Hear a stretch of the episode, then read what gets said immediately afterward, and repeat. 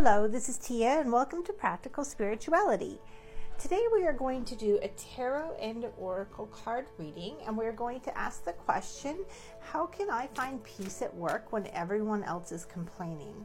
It seems so often in our society that people complain about, Oh, I hate this job. This place is awful. This place is toxic. When's break? And they live for their days off, but they're not present and joyful at work.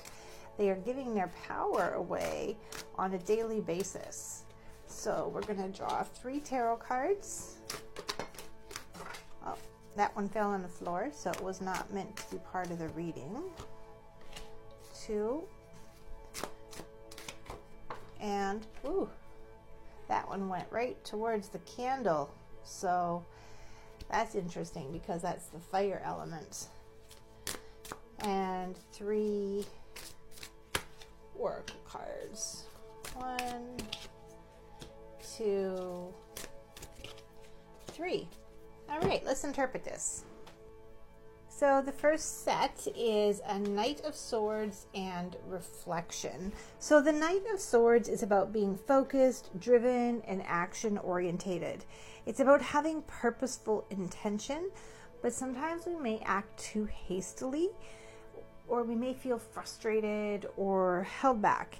In some way, you just maybe could be a little more grounded, but you have the idea of how you want to act. You just might be a little um, sloppy about it, if you will. Like you know what you want to do, but you're not sure how to intentionally and purposely bring it about.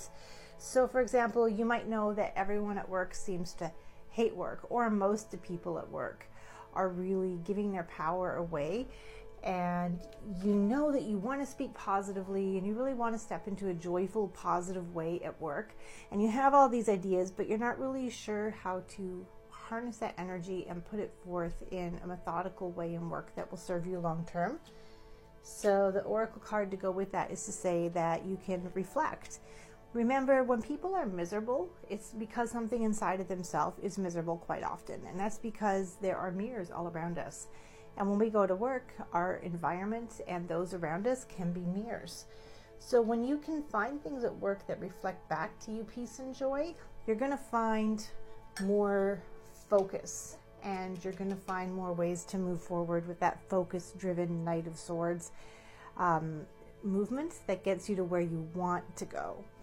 So the next cards are the Three of Swords and Passion. So the Three of Swords is not a really fun card to get. It's about a painful separation. It's um, like a death of something you hold closely. And that's what I find often has happened to me in the past. Say, if I had a work environment where I engaged in gossip and I decided to move and stop giving my power away and move in a more peaceful way, I lost those uh, groups at work that I hung out with because I didn't want to engage in the gossip anymore. So there was a, a loss of community and painful separations when I wanted to move into a more positive way where I felt more peaceful and powerful at work. Um, so you, you, know that you could be facing a separation.